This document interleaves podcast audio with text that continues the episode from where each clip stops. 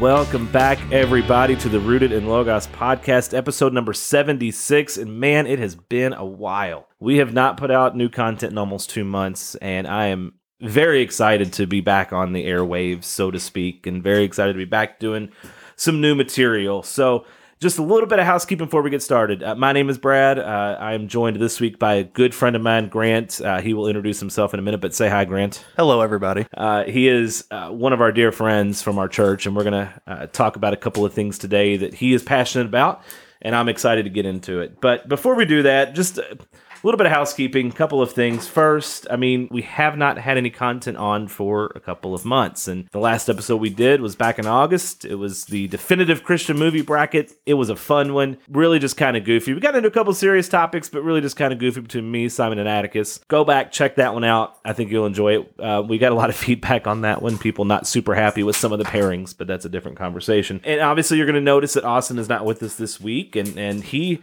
he and I both, we the last couple months have been absolutely crazy. Between me leaving for 10 days on vacation, Austin packing up his family and moving, it has been a lot. And so we just haven't been able to put a lot of time into this, unfortunately. And and I know, you know, we talked about relaunching and stuff. And so my plan is still to relaunch. I am hoping to have a full kind of like breakdown of what I'm doing by the first part of November, maybe the first week, maybe even the second week of November. I'm hoping to have a full plan a full vision to show throw out there. And, and just full disclosure, we are not 100% sure um, who's going to be on. We're not 100% sure of, of what the format's going to look like. That's why I want to kind of delay it and push it out because we, we have some praying and some decisions to make. I will say this Austin and I are fine. Like, we are not, no one's angry with each other. There's no beef. There's no you know whether he leaves whether he doesn't leave whether i leave whether i don't leave whether i keep doing this I, it is nothing to do with the relationship austin and i have. And so i want to throw that out there and make sure that is clear. We just don't fully know what the future has in store and we don't really know exactly what god has for each one of us. And so we will have a full explanation hopefully in the next month or so. But until then i'm going to throw out some random episodes. It may not be every week. It may be once a month. It may be twice a month. It may be every week. It just depends on who i can get to come hang out with me for a little while because i don't want to sit here and talk for an hour and a half by myself because that's a little weird. And you all would get tired of it, and so would I. So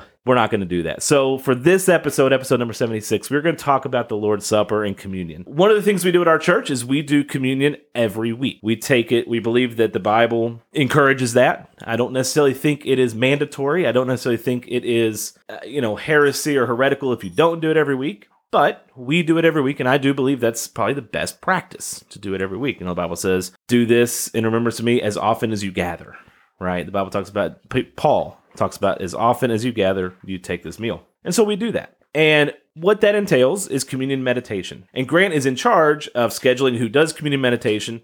And he wants to start actually making this a legitimate, like, program within our church a ministry that kind of has some guidelines and some and some rules in place and some ideas that we want to make sure get a, come across each week and things we don't want to necessarily come you know be a part of that each week and so what I asked Grant to come do, and actually kind of what he wanted, asked me to for him to come do, is yeah, to, I would like to. I'm excited to do this. Yeah, is to get on here and talk about what communion meditation is, how we do it, and what are some guidelines, and what does it look like each week. Um, before we do that, he and I are going to just kind of discuss in, in just kind of our normal rooted in logos like format that we do. We're going to discuss what communion actually is. So we're going to start with the basics. What is the Lord's Supper? Where did it come from? Who established it? So on and so forth. And so let's dive into that real quick. Actually, Grant, tell us a little bit just about yourself. What do you do? Are you married? Do you have any kids? Like what?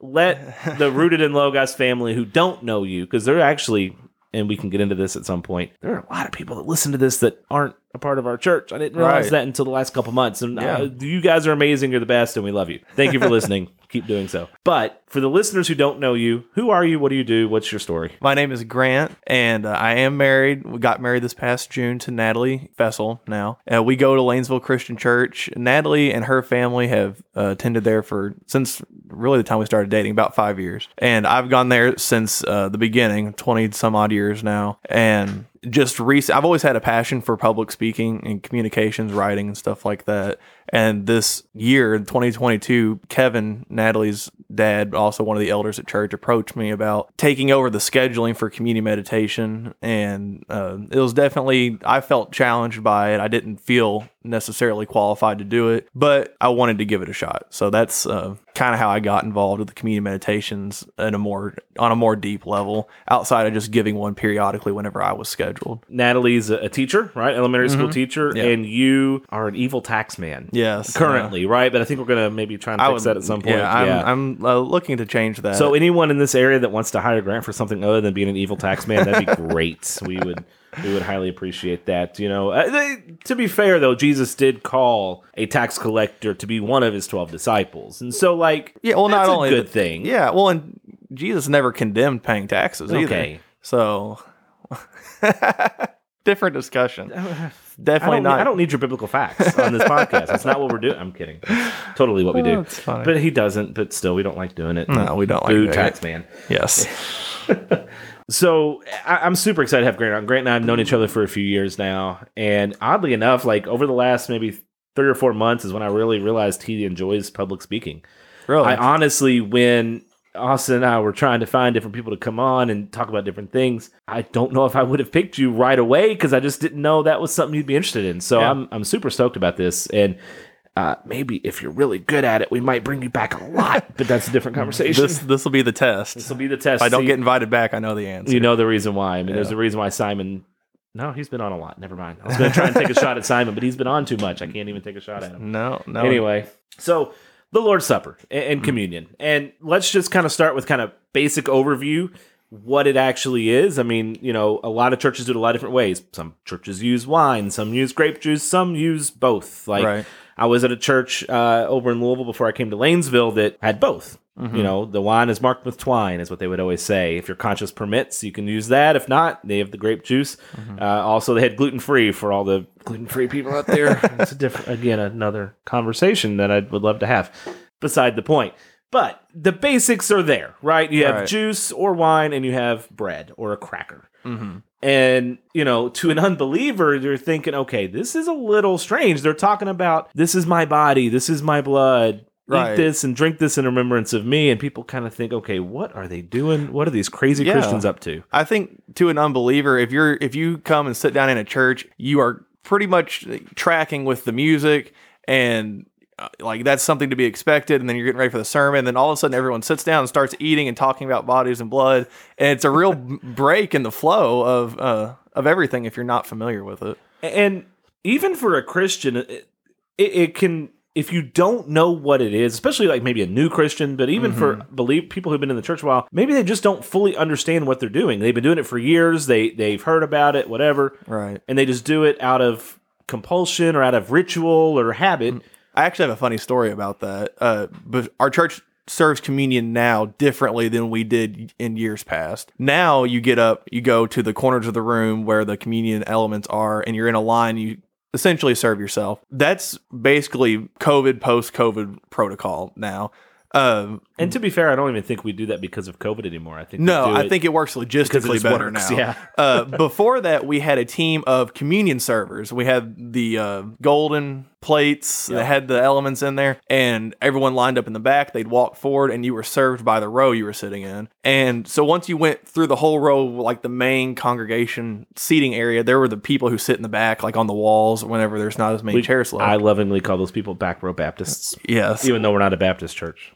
And we had some. Uh, this has been years ago. Shout out to the Baptists. there we had a a bench in there and there was a lady sitting by herself and so i was closest to her so i, I take the elements over to her and i offer them to her and she looks at me and it's very quiet the room's dark there's you know soft piano music playing and she looks up at me and she goes am i allowed to touch these.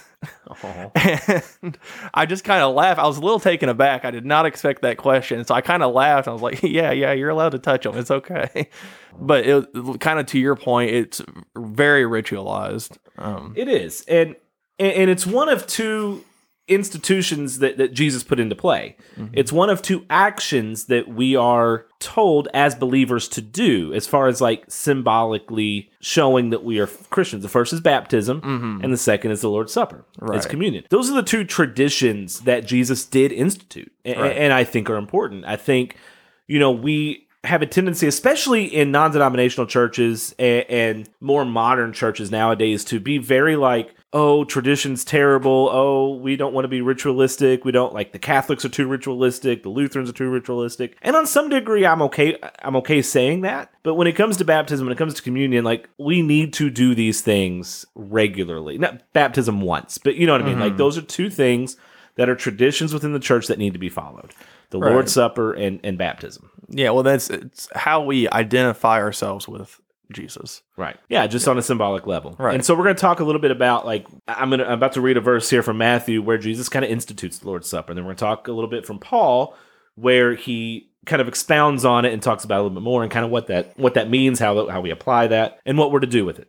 So, I'm going to start with the beginning of the Lord's Supper. Where was it instituted? Where did Jesus actually start this tradition? And it starts at the Last Supper. And just picture this scene: you got the twelve disciples, or the twelve disciples, and Jesus lounging and eating and spending a Passover meal together. And Jesus had just told the disciples that Judas was about to betray him. The disciples don't understand this. He has he said from the beginning he's going to die, and he's saying it again here. He's going to die, and the disciples still don't understand what's about to happen. Well, then they don't even know it's Judas. They think, "Is it me, Lord? Is it me, Lord?" Right. Yeah. And so Judas is about to betray Jesus. Jesus is about to get arrested. The, the next step from this process is they go to the Garden of Gethsemane. Jesus prays alone and he gets arrested. Uh-huh. And it sets off the, the sequence of events that leads to his crucifixion, ultimately his resurrection. And, and so, in the midst of all that, he institutes the Lord's Supper. And that starts in Matthew 26. Matthew 26, verses 26 through 29. It says, Now as they were eating, Jesus took bread, and after blessing it, broke it, and gave it to the disciples, and said, Take, eat, this is my body. And he took a cup, and when he had given thanks, he gave it to them, saying, Drink of it, all of you, for this is my blood of the covenant, which is poured out for many for the forgiveness of sins. I tell you, I will not drink again of this fruit of the vine until that day when I drink it new with you in my Father's kingdom. And so that right there institutes the Lord's Supper. This is hmm. the first instance of the body represent or the, the bread representing his body, the blood representing The wine. the wine representing his blood. Yeah. And I want to I want to touch on a couple things really fast. First, I want to touch on this idea that the Catholics have, and, and some in the Catholic vein have, of transubstantiation. Big four dollar theological word. Mm-hmm. Really, what it means is the Catholics teach that the bread and the wine literally become the body and blood of Christ. Mm-hmm. They teach that once the priest blesses it, it is literally the body and literally the blood of Christ. Right. I, I, I don't see that anywhere in Scripture. It hmm. doesn't make sense. No. So we do not hold to that. So if you think, if you're maybe a new believer or maybe you're an unbeliever who stumbled upon this episode for some reason or, you, or someone shared it with you because you were confused about the Lord's Supper, we as Christians, we as as as Protestants and Protestants as a whole, which basically means Christians who are not Catholic, Right. we do not believe that it becomes the literal body and blood of Christ. Right. That is that is one thing. The Lutherans, on the other hand, they teach that the bread contained Christ's body, and so it's not fully transformed into the body of Christ, into the body of Christ, but it contains it. So again, a little more of a physical, like literal translation or interpretation of body and blood. Mm-hmm. Again, not what we as Protestants believe. Right. We believe it is a symbol. We believe that it is a a representation of the body and blood of Christ Mm-hmm. because of his death, his burial, his resurrection on the cross. He he died on the cross. His body was broken. He bled, right? And, and when they pierced his side, blood and water fell. Right. So he bled for us. His body was broken for us, and we as believers we acknowledge that when we take communion. Right. Yeah. We let that those elements symbolize those those things, those things that we know happen because the Bible specifically says he bled, like how you said, the blood and water. That you know he was uh, had his body broken, so we know then that that that happened, and we know that we're on safe ground as far as letting those elements represent those things. It would be interesting, I think, to go um, talk to somebody who maybe understands it better, as far as like the Catholicism uh, stuff goes on why do you believe that or with the, the Lutheran things. I can't speak to those things as far as having a deep knowledge of them. Only what we do and um, and why we do it. and I'm with Grant on that. I don't fully understand where they get that belief, so I can't speak to it like directly to you know refute it verse by verse. Like I can't necessarily do it because I don't quite know where they get it. Part of that is because I just don't see it in the Bible. That might be why I don't fully understand where they get it because I it's not in the Bible. So Right. where do they get that belief system? So I can't necessarily refute it. I can just say it's not in the Bible. I would love to see verse for verse why. That's Right. yeah, And I don't think they they might have it maybe in their extra biblical text that they have. maybe yeah. or it could just be the Pope said it sometime Mm-hmm. eons ago. Like you know what I mean? Like they take the Pope's words very seriously, and so maybe that maybe that's why. They could be. So I I don't know the history behind it. Uh, I'm sorry for that. like maybe I could have been more prepared, but we did just want to differentiate between our belief system and their belief system in that in that way. Right. Yeah. Because what we do for communion, the the communion meditation, as far as matching it up versus uh, Catholicism, what we do would not fly in a Catholic church. No, way. Definitely not. Never. Um, and so there, we have to define our terms here on, on what we're talking about. Absolutely, that, that's a that's a great way to say it. We have to define our terms. A lot of a lot of theological debates and a lot of theological discussions, and even in political realms, which I enjoy diving into, but we don't do that here, Hallelujah. right? is the definition of terms, right? Yeah. That's like the number one rule almost when conversing with anybody. We, if I don't define the word woman the same way you define the word woman, mm-hmm.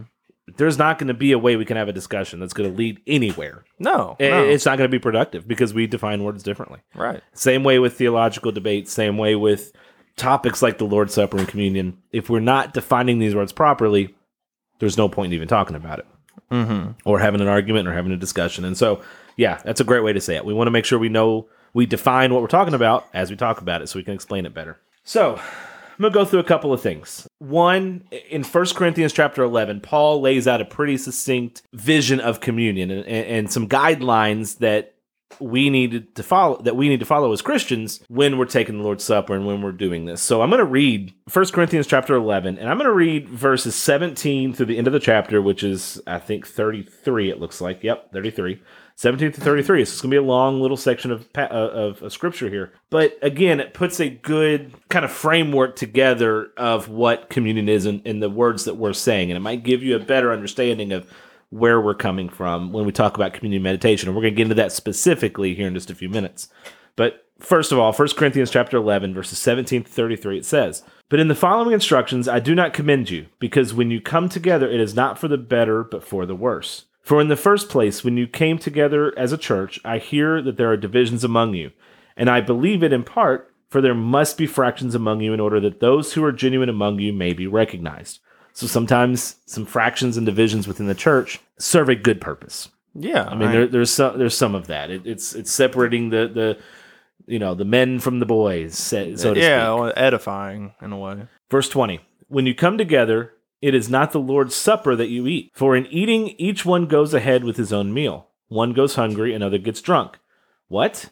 Do you not have houses to eat and drink in? Or do you despise the church of God and humiliate those who have nothing? What shall I say to you? Shall I commend you in this? No, I will not. So Paul's laying out this this idea that he's about to be super encouraging to the church, at Cor- uh, you know, the church in Corinth. Mm-hmm. And in reality, he's like, no, like you guys aren't doing this right. And so what he's doing is he's combating this false teaching on the Lord's Supper, or maybe not even false teaching, but they're not doing it the proper way.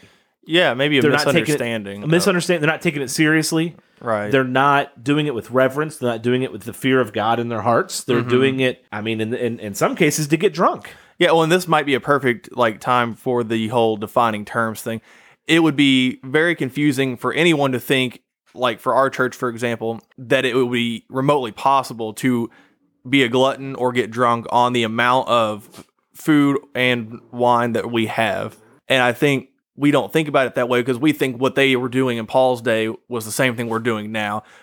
Obviously, they uh, because there was a potential for them to get drunk because he mentions that these could have been bigger meals that they were having, more sit down type things. And it also probably wasn't Passover every single time because if they're doing this every single time they get together, then it doesn't make sense for it. Like, it's not Passover constantly. Right. And, and so even even when Jesus instituted the Lord's Supper, he was doing it in the context of a full meal Mm-hmm. because he was having the Passover meal. Right. So this was just a portion of that. And I think what was happening in the church in Corinth is they were calling what they were doing ha- taking the Lord's Supper.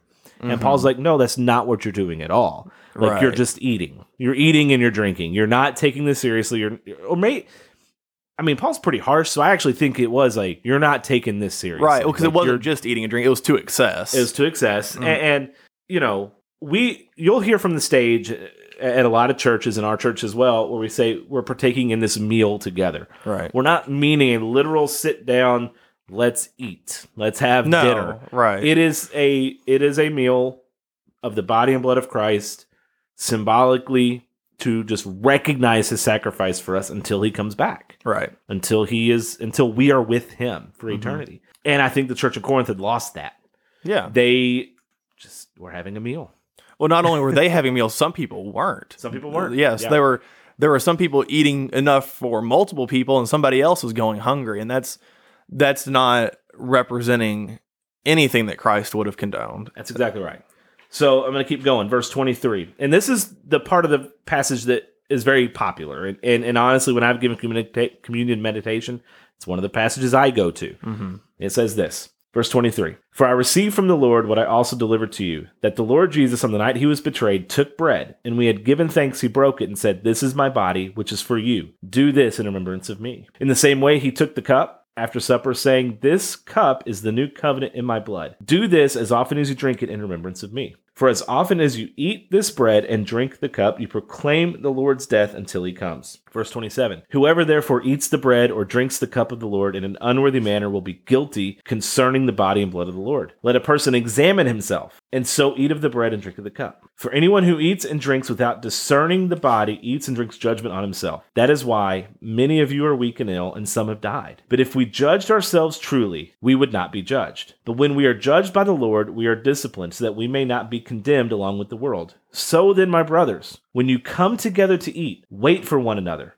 If anyone is hungry, let him eat at home, so that when you come together, it will not be for judgment. About the other things, I will give directions when I come. Lot to unpack there. We're not going to spend a ton of time in this passage. I do think that is a passage that'd be worth really unpacking at some point I think so because yeah, because there's a lot there. But I want to just kind of give a gist of what we're talking about here, and and it's going to kind of bleed into what we're going to talk about here in a couple minutes about specifically communion meditation. I want to point out seven quick things that I see when it comes to the Lord's Supper. I'm getting some of this from Systematic Theology book by Wayne Grudem, but I these are things that I do see when I read texts like this. So the first thing that when it comes to the Lord's Supper that we are proclaiming, that we are symbolizing, that we are acknowledging as Christ's death. Says that right here that you are verse 26 for as often as you eat this bread and drink the cup you proclaim the lord's death until he comes. We are acknowledging the lord's death. We're acknowledging jesus' death. We believe as christians that he died a sinner's death. Even though he was perfect even though he didn't deserve it he died the death that we as sinners deserve. So that is the first thing we're doing our participation in the benefits of Christ is. That's the second thing. Jesus commanded his disciples, Take, eat, this is my body. That's in Matthew 26. As we individually reach out and take the cup for ourselves, each one of us is by that action proclaiming, I am taking the benefits of Christ's death to myself, meaning I am accepting his forgiveness. I'm accepting his sacrifice. I'm accepting that he has done something that I can't do, and that is grant me salvation. Mhm. That is what you're proclaiming. You are doing that in a public setting with other brothers and sisters in Christ. And you are saying, I believe that he saved me through his blood. right. That old hymn, Are you washed? Are you washed in the blood? Are you washed in the blood of the Lamb? Mm-hmm. Yeah. Are your garments spotless? Are they white as snow? Are you washed in the blood? Anyway, I don't. I wish I knew the words. great song. All right. So the next thing is spiritual nourishment. And I'm going to we're going to go into John here and I'm actually just going to read it from this book here, but it's John 6 verses 53 through 57. Another part of the gospels where it tells a little more detail about the institution of the Lord's Supper. So unless you eat the flesh of the Son of Man and drink his blood, you have no life in you. Whoever feeds on my flesh and drinks my blood has eternal life, and I will raise him up on the last day. For my flesh is true food and my blood is true drink. Whoever feeds on my flesh and drinks my blood abides in me and I in him.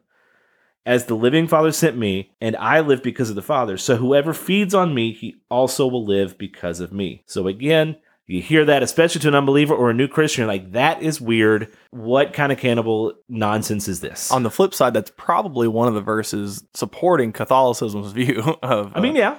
I mean, that, that, that could but be you're why. right. Yeah, if you read that as a non-believer or somebody unfamiliar, you might close the book. Right. what are we getting into? Right.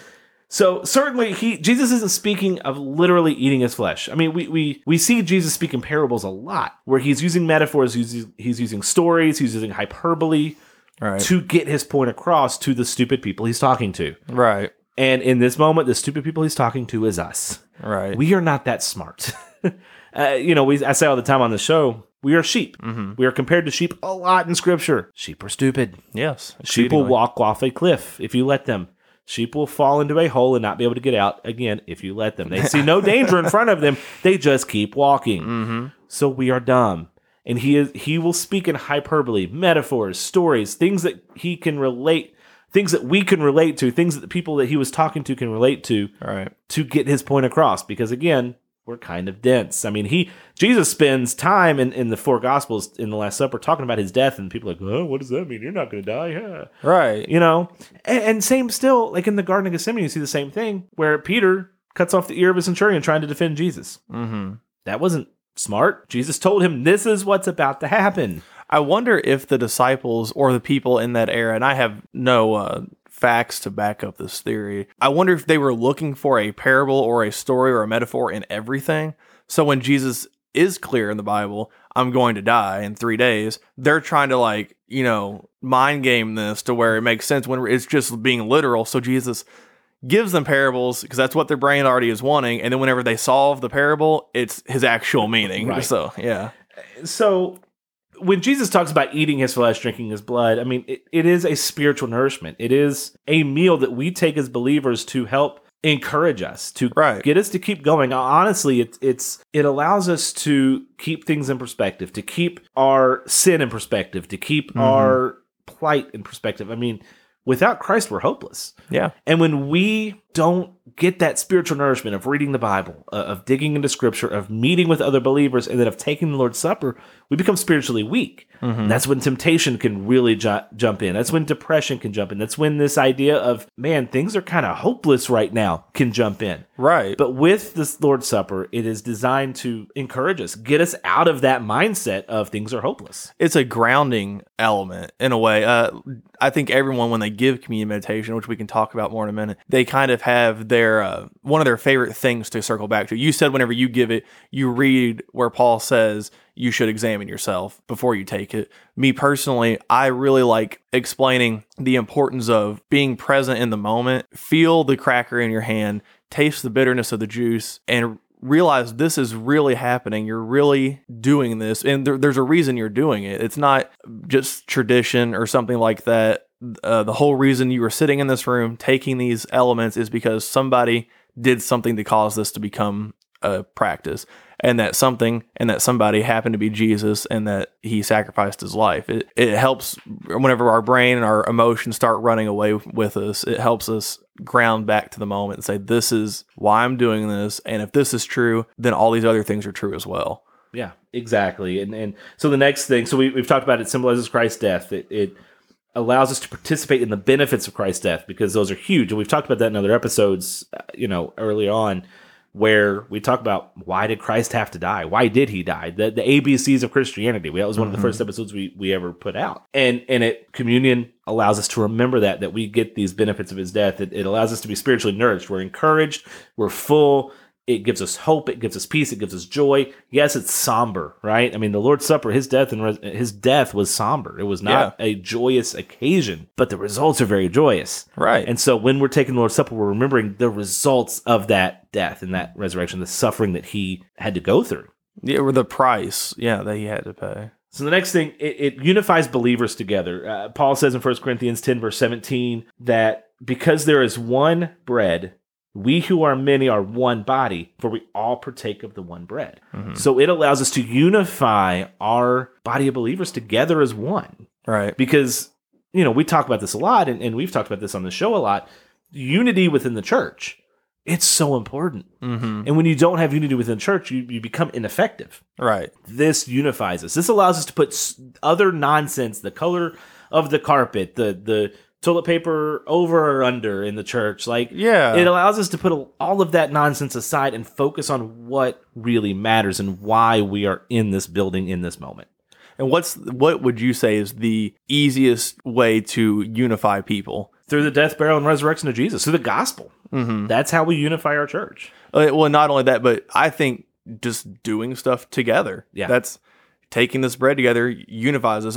Do people care about the color of the carpet whenever we all work together to put carpet down? I th- don't think so. I think we're all happy we got the carpet down. Right. But doing stuff just a lone wolf style, now all of a sudden people care about the carpet because they weren't involved or you know Yeah. whatever. Also, what is really important with your family? What's really important with like out ta think outside the church for a second and think about your family. Think about your, your wife or Mhm.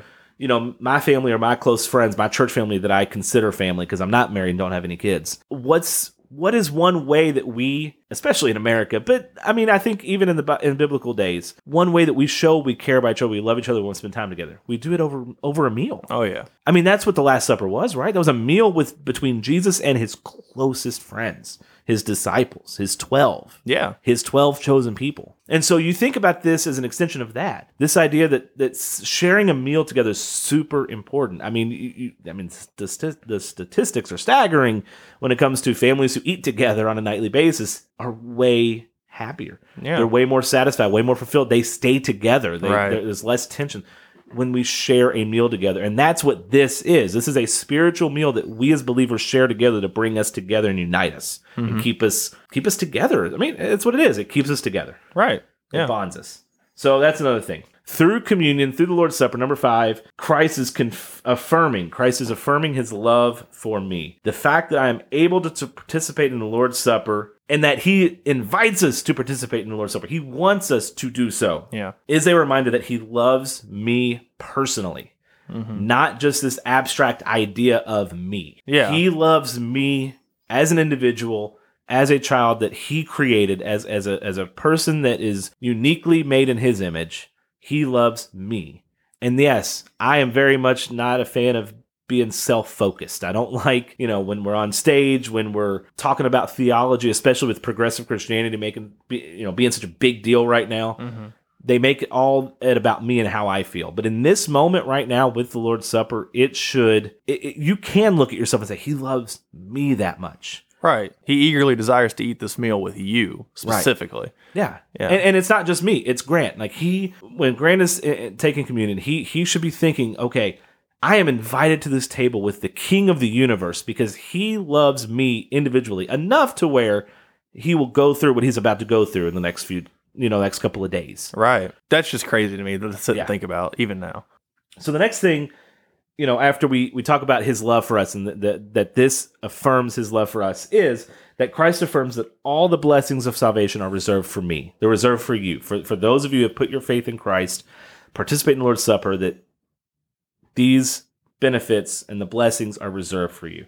So when you come to when you come to Christ and you come at his invitation to the Lord's Supper, he's invited you into his presence. And that alone should be staggering. We talked about that just a second ago. That alone is a staggering thing. When you're eating and drinking the bread and the juice, you are getting a foretaste of the great banquet that, that Jesus talks about. He talks about in Luke 14 in, in a parable form, talks about the great banquet. You come to this table as a member of an eternal family, a family that is never going to leave you, a family that is never going to abandon you Mm-hmm. that when we leave this earth and we are present present with Christ and we are in his presence and, and we are eating at his table, we are doing so with a family that we can't even fathom.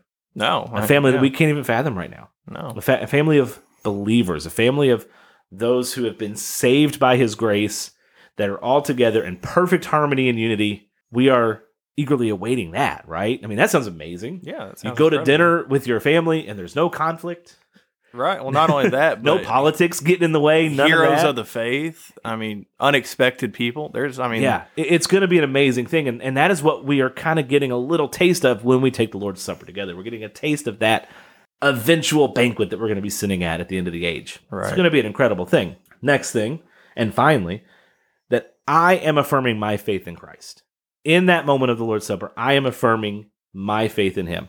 Similar to what baptism does, right? We talk about these two kind of going hand in hand. These are the two things that Christ institutes. He institutes baptism and he institutes the Lord's Supper. Baptism happens that once you become a believer, that is your first act of obedience. Now, Right. we haven't fully got into this whole idea of does baptism save you? That is something that is on my list of things to get to. It's a big topic. It's a topic that has a lot of emotion behind it, Right. But we're going to get into that at some point. But just for the sake of this argument right now, your the act of baptism is your first act of obedience. Right. And it is a public proclamation that you have been buried with Christ and you have been raised into newness of life. That is what that symbolizes. The Lord's Supper symbolizes I have a faith in Christ that I am that I affirm his death, I affirm his his blood being shed, his body being broken, and I am anticipating his return. Right. And that is what you're doing. You're saying to the public and to the people you were in the room with in that moment, I am with you as a church, as a body of believers. I am with you. I am in this with you. I'm united in his death, united in his resurrection, and I am waiting his return. And Right. I am a believer. yeah, I think so. And on top of that, too, beyond that, we are saying my sins are forgiven because of the blood, because of his body being broken. My sins are forgiven. And I'm proclaiming that to the world. And again, proclaiming that in unity with my brothers and sisters that I'm with. It leads me to one last thing I want to get to before we get into communion meditation. Who should take communion? Right. All right. There is a, you know, there, there's some people that say, oh, anyone can take communion. hmm It, it does- it's just it's just bread, it's just wine, or it's just juice. Even heck, we've said that it's literally just bread, it's just juice. We have said that. we the- have said that in- podcast. We Yeah. believe that it is just bread, it is just juice or wine. right. But Technically, that's no way to Technically, yes. approach it, though. but who takes communion? So is it people who are baptized? Is it people who are believers who profess Christ? Right. I don't know. We may differ in this. You may, in, in, and you as listeners may differ with me on this. I truly believe it is for professing Christians.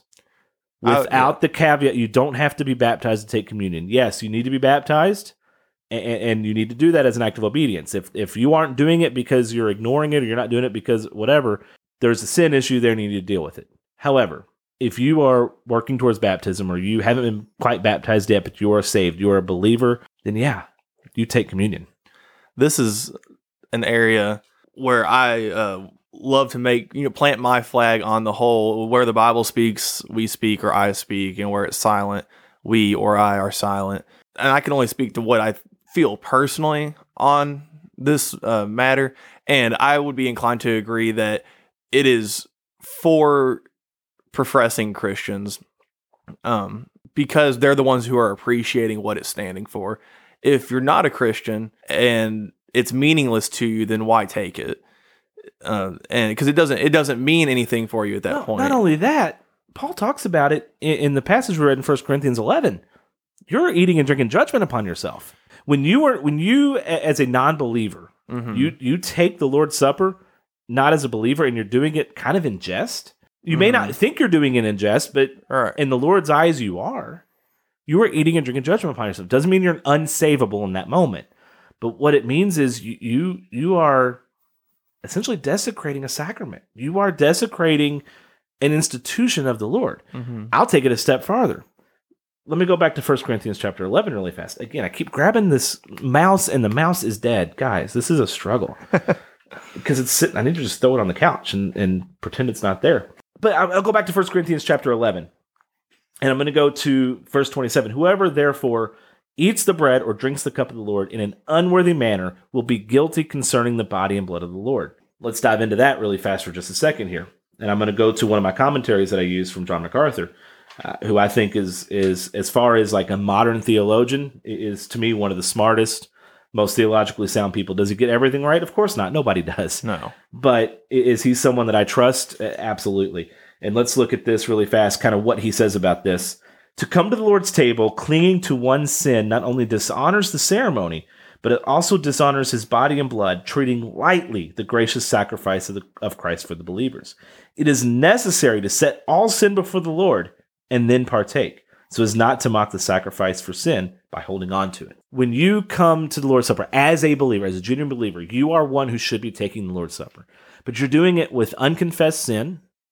You're doing it with sin that you're holding on to. And, and, and not even just like unconfessed or like, oh, I said a bad word yesterday, Mhm. but like you don't want to give this up. Like there's something that you're doing, right. something that you're participating in that you just don't want to give up or you don't feel convicted conviction on. You should not take the Lord's Supper yet. You need to deal with that sin first. You need to dive into that. You need to repent. You need to confess and you need to turn away from that sin before you do the Lord's Supper. Because like he says, you're kind of you're just taking it too lightly at that point, which is what Paul is fighting here, as we read in the first few verses of, of this section. You're ta- you're not taking it seriously in this moment. I think another thing too, if you have an issue between you and another brother, you and another believer, professing believer. So so like if Grant and I just had this huge falling out, um, it's not. It goes beyond. We don't hang out anymore. It's I'm actively angry at Grant. A bitter root, On to yeah. yeah. There's bitterness there. There's a grudge that I can't let go. I haven't forgiven him Mhm. for whatever he did or didn't do. I haven't forgiven him. I need to make that right first before I go and take take the Lord's Supper. Uh, it- honestly, it- it's we deal with our sin first as believers. Talking to the believer, we deal with our sin first. We deal with our unforgiving spirits, our bitterness, our malice, our just our sinful ways, things that maybe you know don't affect anybody else, but are sinful in our our, our ways. We put those before the Lord first. Right. And I go to Grant and I say, you know what? For my part, I played in whatever conflict we're having. I am sorry. I ask and beg for your forgiveness. And for your part, I forgive you. Mhm. At that point, it's on Grant. But at that, but in that moment, you have forgiven him. You're not holding on to the bitterness, the anger anymore. You have asked for forgiveness. You tried to make amends. You are now clear to take the Lord's Supper in that moment. Right. Grant may not be. Maybe he's still angry. I know still holding on to it. Yeah. but you deal with your sin and you deal with the conflicts between you and other believers in that moment before you take the Lord's Supper. right. So, one thing, and we're going to get into communion meditation, but when I give mine, I actually take this from the church I went to before I came to Lanesville. At the end of my communion meditation, right before I pray and, and just kind of dis, quote unquote dismiss people to go get Mhm. the elements on either side of the room, I make sure, and every time I say it, I say, look, something to the effect of if you are a believer, I invite you to take this meal. If you have any sin that is unconfessed, any issue between you and another believer, deal with that first before you go take it. All right. And I, and then I say something to the effect of if you are not a believer in Christ, I do not I do not want you to take this meal. Please do not take this meal. Take Christ instead. Yeah. Find someone to talk to, or you talk to the Lord on your own. Take Christ instead. Do not take the elements because, again, it is such a serious moment, a serious thing that we're doing. Yes, we're talking about encouraging things, and we're talking about you know being edified and encouraged and filled up and filled with hope and joy in this Mhm. moment. But it's also a very serious moment. And when you have unconfessed sin, or when you're not a believer, you're taking it lightly. Yeah. Well, and don't get the cart before the horse. Don't have a, a long list of things that you're now doing that Christians do, but you haven't taken Christ. Don't- Yeah. Start with the starting point. Exactly. And, and and I say it out of out of love. When it comes to the non-believer part, I say it out of love. I say it of I don't want you to take this meal because you don't fully understand what it means. You don't fully understand the joy that it should bring you to be. Well, and there's something this. better. There's something if, if you haven't had Christ yet, and you have the choice between the communion and Christ, there's something better. There, Yeah. Jesus. And so I want you to take him. And then you'll understand why this part is so important to us and why this part is such a big deal and such a somber moment. Right. And so, to those who are believers, I say this keep this in your mind next time you, your church does communion, whether it's weekly, whether it's monthly, whether it's quarter. I, I, I don't know what your church necessarily does. And, and the Bible doesn't actually prescribe how often you're supposed to do this. I think there are indications there that maybe it should be every week or every time we gather as a body. And that's kind of where I land. Every time we gather as a body, we should do it. However, if your church doesn't, I'm not saying leave. I'm not saying burn it down. Just Yeah. yeah. you know, do what your church does and stick with it and keep fighting for biblical truth. That's what's important. But what I want you to do as a believer, if you next time you take communion, examine your heart first. And every time you take communion, examine your heart. Reflect on the last week. Reflect on the last 10 minutes. Like reflect on your relationship with God. If there's anything that is bogging that communication down and that anything being sin, Mm-hmm. deal with that before you get up and take the elements. Deal with that before you eat. Deal with that before you drink. Confess your sin to the Lord. Lay it all out there. He already knows it. Yeah, he already knows what you're doing. You're not hiding anything. you're not hiding anything from him. Confess it to him, give it to him, repent before you take the meal. Show the Lord, show yourself that you take this seriously. You're not trying to make a mockery of his sacrifice. Yeah, gui- we're all guilty of this at, at some point. I know we are. Yes, of course. I don't don't make it meaningless. Right. Yeah. So, and for those of you, if, again, if you found this episode and you're trying to figure out what the Lord's Supper is or who the heck's this weird Brad guy and Grant guy talking to us about the Lord's Supper, about eating bodies and drinking blood, don't, next time you're in church, if you are not a believer, don't take communion. Don't do it. Take Christ instead. Examine your heart and say, Am I, am I a believer? Do I confess? Is he the Lord of my life? Do I actually believe these things I'm saying or hearing or singing or, or whatever? Do mm-hmm. I believe them? Am I a Christian? Once you answer that question, if you answer that question yes, by all means, take the Lord's Supper. If you answer it no, man, take the Lord instead. Yeah. Get get get on your Well, knees. and- look at and the original communion uh, group, for lack of a better word. All these guys, with the exception of Judas, were disciples of Jesus first before they participated in communion. I, I think that's I I think those things that we've discussed and and and whatnot are very important. A good framework and a good foundation for the Lord's Supper. Obviously, so much more we can get into, and and, and we can really pick apart these verses. I mean, the, the the communion, the Lord's Supper is in all four Gospels, and so like we could really pick each one apart and figure out, put it all together to get the one big story and the complete picture of it. But we're not going to do that for the sake of time right now. What I do want to talk about though is you've heard us use the phrase communion meditation.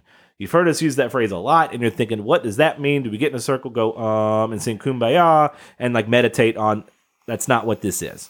So Grant, do. Do me a favor. Explain the term communion meditation and like what that looks like in practice at our church. a lot of it we can glean from the name meditation and communion. We are meditating on the communion time that we're in and the act we're about to partake in. So at Lanesville, right after the initial worship set is completed, then everyone will take a seat and whoever has been scheduled to be the communion meditation speaker will take the stage. And during their time allotment, which is approximately five minutes, um, which we'll we'll talk more about this later.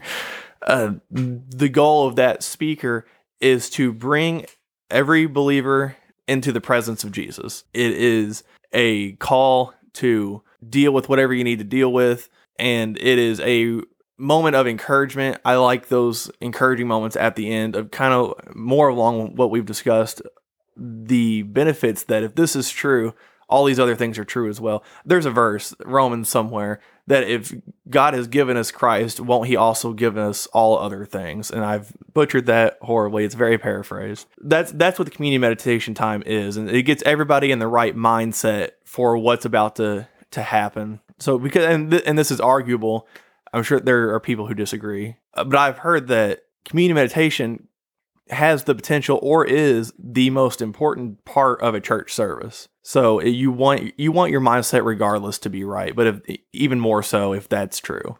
So the verse that he alluded to is Romans 8, Romans chapter 8, verse 32. It says, He who did not spare his own son, but gave him up for us all, how will he not also with him graciously give us all things? Right. And that's a great, great thing to think about. And so when when we come to the time of the service, we do communion meditation. It is a very important, very somber moment. I think the purpose of it should be to hit at least one of those seven things we kind of talked about throughout this episode, where we discuss, hey, this is to edify you, this is to build you up, this is to encourage you, this is to unite us, this is to, you know, give us a reason to celebrate, but also a time to reflect and say, hey, there's some things mm-hmm. that I haven't confessed. There's some things I'm holding on to. There's some anger I'm holding on to, some bitterness I'm holding on to.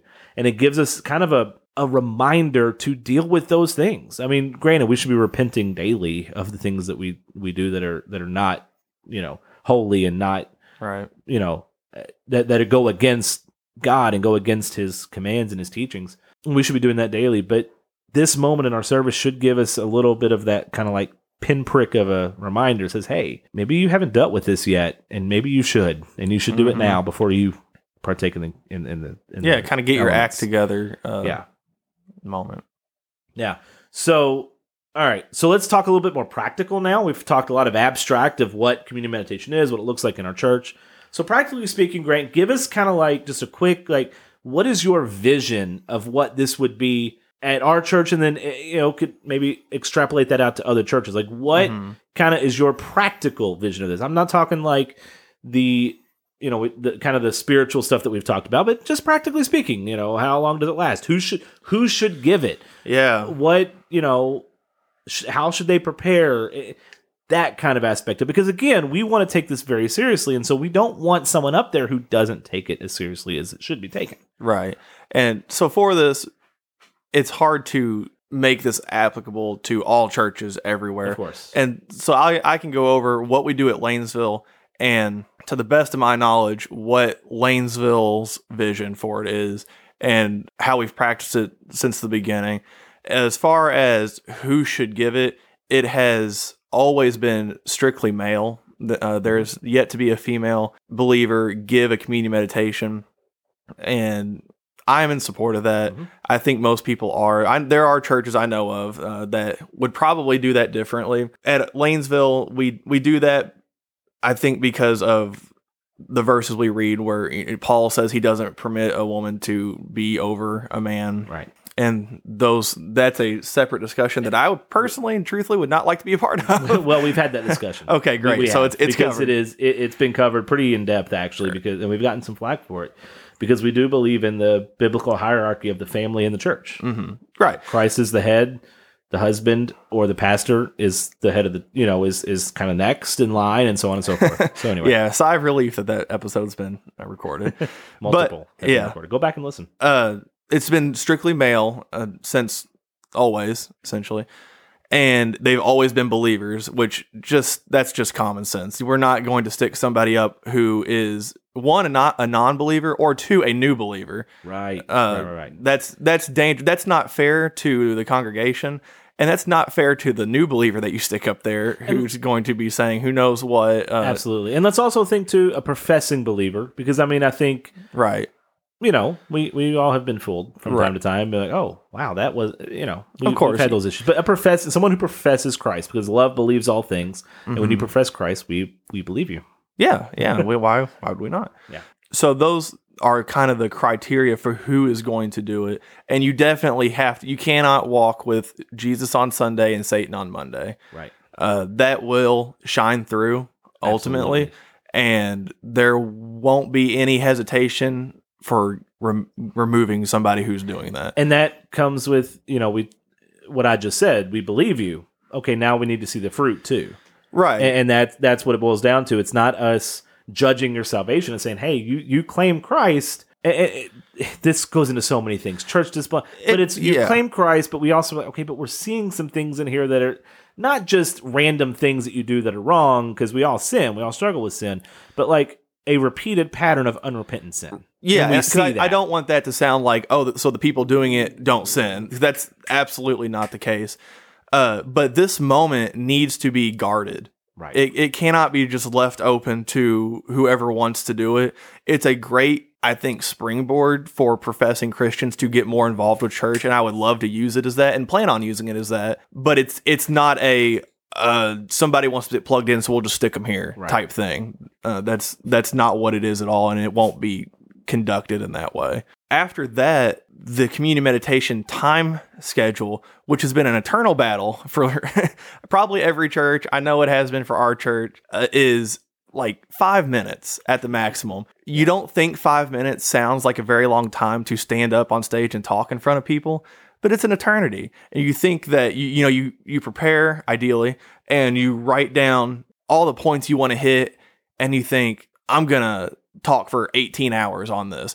You're gonna fly through that. So in five minutes is plenty of time to get your point across. Know your tendencies on some things. If you know that you have a communion meditation that is making sense, that is going to get people in the right mindset, and to make that happen, you have to talk for seven minutes. Maybe do that. But if you know that you are a rambler or incoherent, if you start talking for too long, know thyself. Four minutes, three minutes, you know, five Yeah. minutes or something like that. But this is not a sermon. That's what Pete's job is, and he will be doing that job. He doesn't need our help to do that. Um, it's great if the communion meditation can complement whatever. it, talking it's- about. It's meant to, it, it's meant to turn the focus to the gospel. Right. I mean, really, right? I mean, it, it's meant Mhm. to turn the focus to the gospel. It, it's meant to lead to a, a moment of repentance, a time of repentance, a time of reflection, and then a time of celebration. And and, and yes, we do the Lord's Supper publicly with the body, but it's also a time of private celebration, of private reflection. Yeah. Saying, "Hey, this is kind of exciting stuff, but also, woe is me, I am a sinner." Yeah. I need I needed this. I am the cause of this. I'm why he did this. Right. And it's it's a good time and that's to me what the communion meditation at, at church should lead into. It should it should be a focus on reflection. And so like I do, I try to avoid the few times I've been able to do it and I, I love doing it. it. It's something that I do enjoy. I find it an honor and a blessing to be able to do it. And, and so it's like when I get the chance to do it, I, I don't want it to be about me. No. I don't want to come out there because I, as those of you who have listened to us for 75 other episodes, I have very strong opinions on a lot of things. And, Yeah, and yeah. I, I like to express those. That's kind of why I did a podcast is because like I like to express my opinions and my thoughts Mm-hmm. um, without anyone telling me to shut up.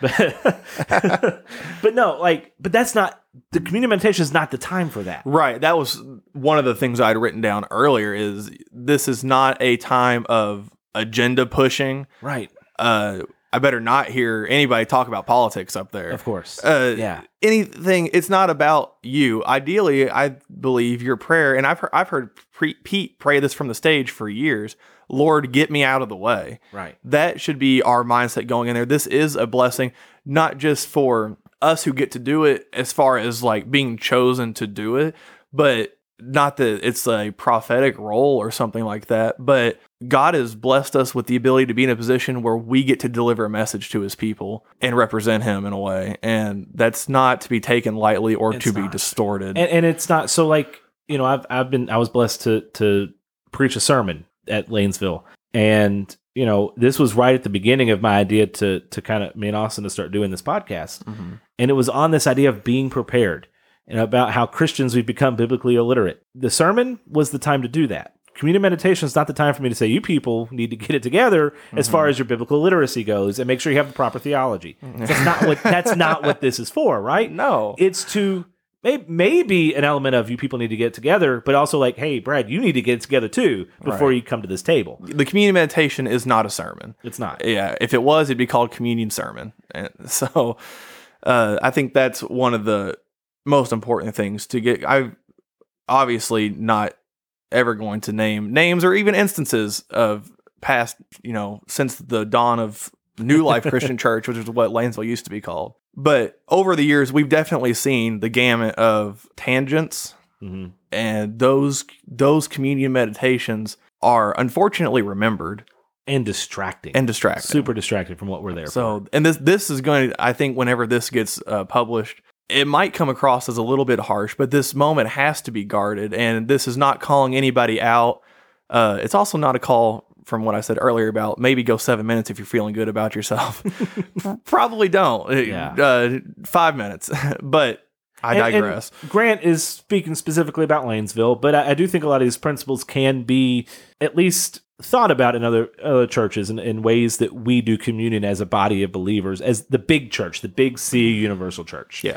That okay, maybe it doesn't your service doesn't look like our service, therefore you don't do it the same way we do, but we are showing you based on this conversation of the expectations that we're, we're kind of putting or that Grant is kind of putting into place with Lanesville through the elders and all that hmm that we take this with such reverence, we take this so seriously that maybe you can take that idea at least to your church and say, hey, we need to really focus on the reverential aspect of this moment right now and give it the weight that it deserves. And it doesn't, that way it doesn't become super ritualistic. Oh, this is just another thing we do on Sunday Right. at this point in the service. You know, at Sojourn, where I was before this, they do it at the end of the service Right. and they do it as as the pastor is wrapping up the sermon. It, he kind of transitions into that moment of communion, hmm and it's like, okay, that's cool. So us, we do we do three songs, we do communion invitation, we do one song, we do the sermon, we do one song. Like it's a very set pattern and structure to the service, Right. which there's nothing wrong with that. But what we have to do, and what I hope this helps us do as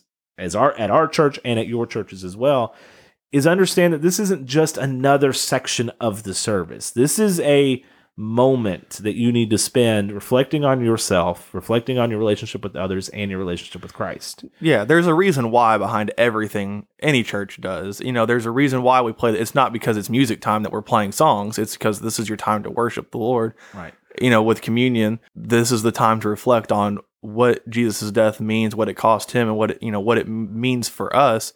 And then the sermon is how are we going to apply this for all? We're all not gathering just together here because we think it's just fun to do or something. We're there's a purpose behind it, Exactly. and we do think it's fun to do. And so the hope the hope is that yes, we are talking specifically our church at the moment, but also you take some of this reverence and these ideas maybe and, and you say, okay, how can we implement this into our own lives? Yeah. And, and look, we I have a there's there's a gentleman in our church that uh, we've we've all spent a lot of time with who he he does communion and we we've been on to do communion on a Tuesday night when we're just sitting by a fire mm-hmm.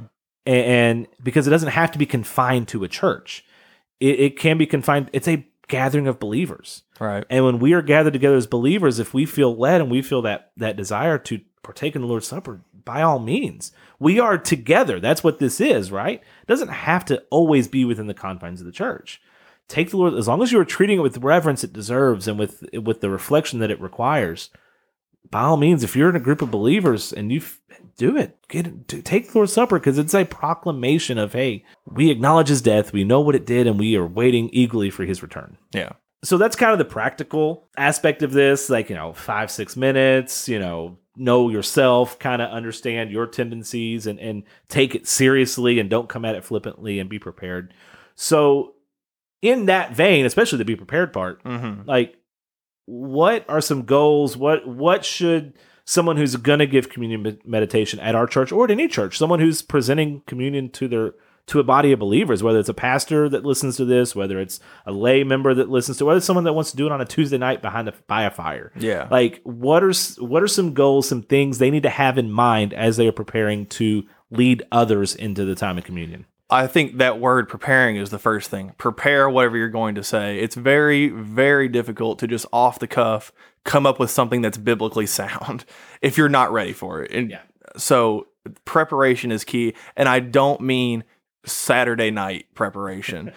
the schedule for the communion meditations at Lanesville are like five weeks back. So you you know very far in advance that you are up to do it. Patty does a wonderful job of letting everyone know that it's in the newsletter. Prepare whenever you know it's coming up, not the night before. And then keep in mind what your ultimate goal is. I it's kind of funny, I- you know, uh mountaintop experiences, right? Like TCTC or, or some big convention. You go there and then you're just like, oh, you're in the presence of God because they build up a ton of emotion during those times. we talk about this a lot on our podcast. We talk about the, the camp highs and the emotional Yeah. moments of camp, and you come back and you're jacked up for two weeks, and then you're like, oh, everything's back to normal. Right. They're they do that on purpose. They and they know exactly what they're doing as far as the emotion to just get you fired up for God. In smaller doses, I don't necessarily disagree with that for the time of communion because we want to hit home with the people as far as uh why we're doing this in regards to Jesus' death.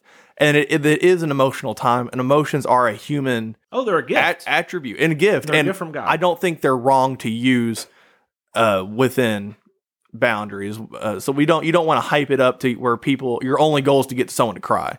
That's Right. that's not the goal.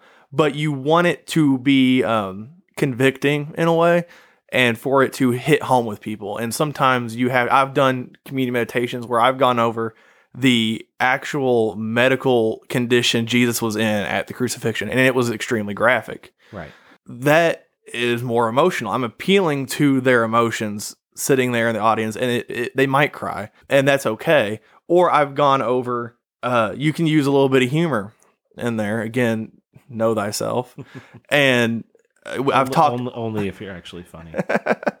I have talked about the odds of Jesus fulfilling X amount of prophecies and brought in like gambling numbers. Ironically, I talked. Right. What What are your odds of winning the lottery? What are your odds of being crushed by a refrigerator? Shockingly, pretty low, like or high. I mean, like compared to some other things. Other things, yeah. Yeah, um, I we've talked about those. The the uh, the emotional appeal can be um, useful, but it shouldn't be primary. Yeah, so we're, we're wanting to achieve bringing people into the presence of Jesus, not necessarily to the foot of the cross. It can be the foot to the foot of the cross, and and it could be to you know this reminds us that he is risen again, or it could be to Jesus during the Last Supper. So I don't want to say our- your goal is to bring them to the foot of the cross. Your goal is to bring them to Jesus, and Jesus will take them where they he wants them to go. But getting them in that mode, maybe that's where the emotion thing came back in. If if a little bit of emotions are going to get them in the right mindset, then go for it. But we want them in the presence of Jesus. And once we get there with them, once they once the timing is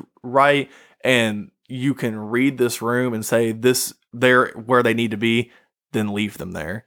Don't keep talking or don't you know you don't you slowly start grabbing the wheel and be like well this is my communion meditation and like i've got more things i want to force in that i got another joke that i wrote so i have to say. I've got another uh, point that i have to make. If the spirit's moving leave them there. Don't don't force anything um, and that's the we can't always see when the spirit's moving. You never know what. there's been times I, I write out a communion meditation. I think this is garbage. Hmm. this is not going to get anybody in the right mindset. I know Pete said that he's written sermons that he thinks are the worst thing he's ever written, and they people come up to him for days afterwards saying, "Man, that's the best sermon you've ever preached." You never know how something's going to affect somebody, so don't assume that oh they're they're not there yet, so I need to keep going. But also don't get up there and just think I can say whatever and they're going to be they're going to treat it with There's respect. a balance. I There's mean, a balance. there's a balance of being prepared and, and understanding the purpose of why you're doing it. You're there to bring people to to a moment of reflection, of repentance, of of reflection, of gratitude, of of joy, Mhm. A- and that's the goal. Is to is not to distract people with your own nonsense, right right? or your you- own self. your yeah. own self. And so I, I want to kind of wrap this up. And again, we've talked very Lanesville specific in this section here, and I apologize for those of you who may have checked out. I hope you didn't, because I do think these are useful things that can be, you know, applied elsewhere, not just at our church. It's just mm-hmm. how we do it. And practically speaking, this is what we do. And that's part of the purpose of this particular episode. But I I wanted to read one of the ones I did, and I'm not, this is not because I think this is amazing or anything like that. Like that's not where I'm at. I just this is one that I truly felt the Lord was was pushing me here. It's short, it's pretty quick. It, it didn't take long to get through when I was up there on stage. Never does, by the way. You always end up way faster than you realize Always. but again i do feel that this this one to me felt led i, I felt led to write this particular one and and i think i hope and pray i'm not saying it's again to toot my own horn i just i hope this is some you know gives a little bit of an example of what grant's talking about here it's not about you necessarily. It's about bringing people to reflection a moment of reflection. So so i wrote this one. It says this. It says true christianity does not lead to arrogance. True christianity leads to the ultimate humility. When we come to this point each week i'm reminded of my own sin my own failings my own arrogance my own pride. I'm reminded that there is nothing I can do to earn fi- the favor of a righteous God. I'm reminded of the fact that it was because of my sin that I was separated from God and on my way to an eternity without Him. Without the events of the Easter season, which I, I guess I wrote this around Easter time, Okay. but without the events of the Easter season, there would be nothing but hopelessness. But there is good news. Even though I am absolutely and completely unworthy of his love, of his favor, God wanted a relationship with me. This is why his body was broken and his blood was poured out all those years ago. Jesus, God incarnate, perfect, blameless, sinless, and holy, took my sin, my failings, my arrogance, my pride. He took them as his own while being beaten, mocked, and nailed to a cross, and he died the death that I deserved. The perfect, spotless Lamb of God sacrificed on my behalf. Why do we celebrate and remember this? Remember his death each week?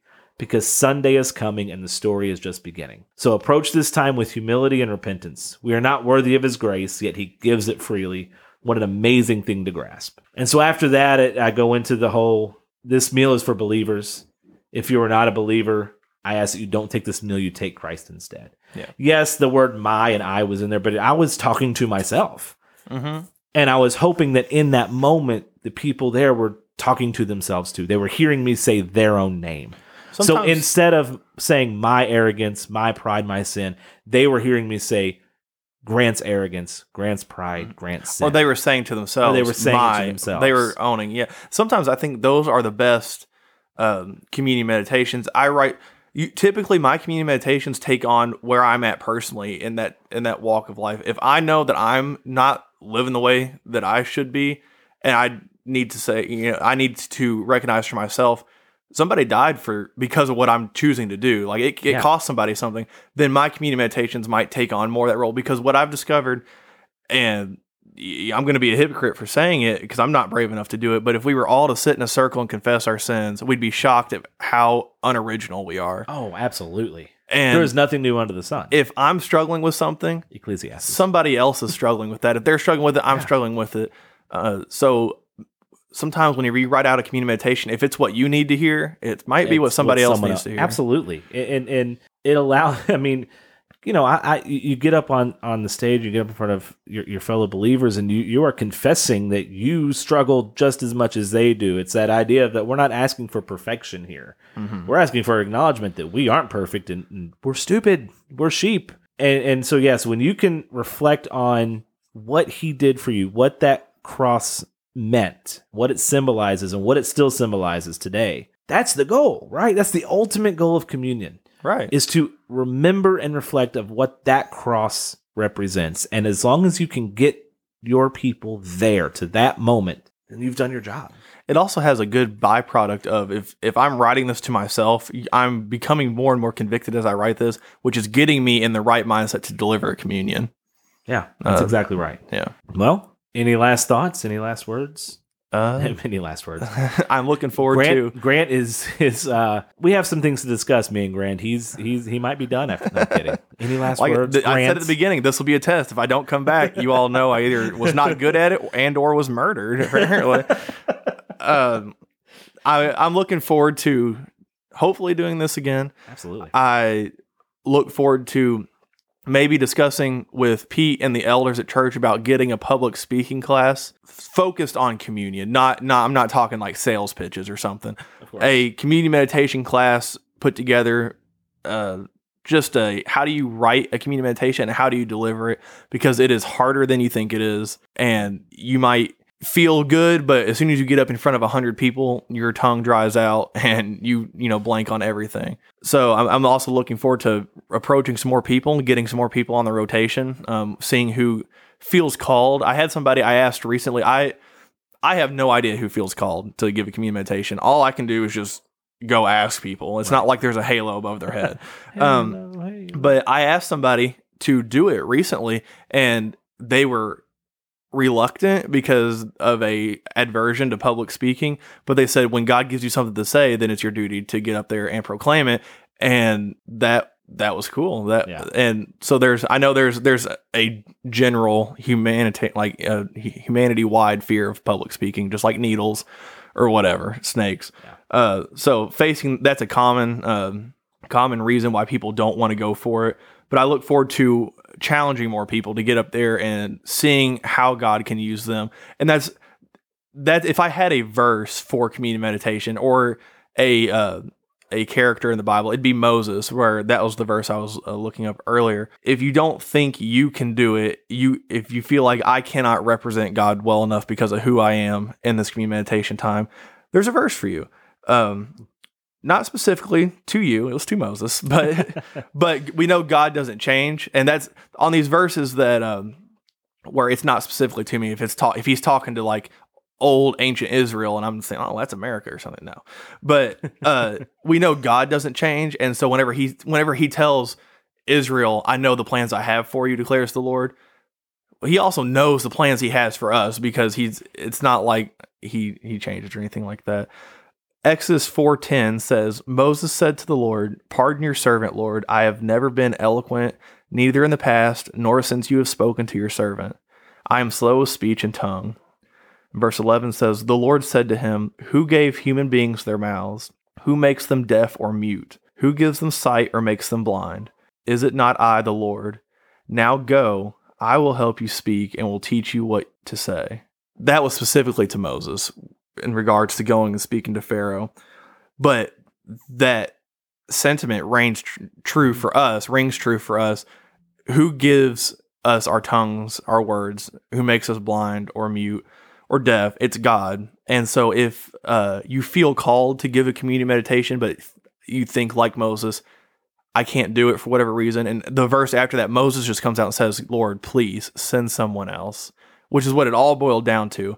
God has given you a tongue. Uh, he's given you words to say, and if He's calling you, then He will tell you, give you the words to speak.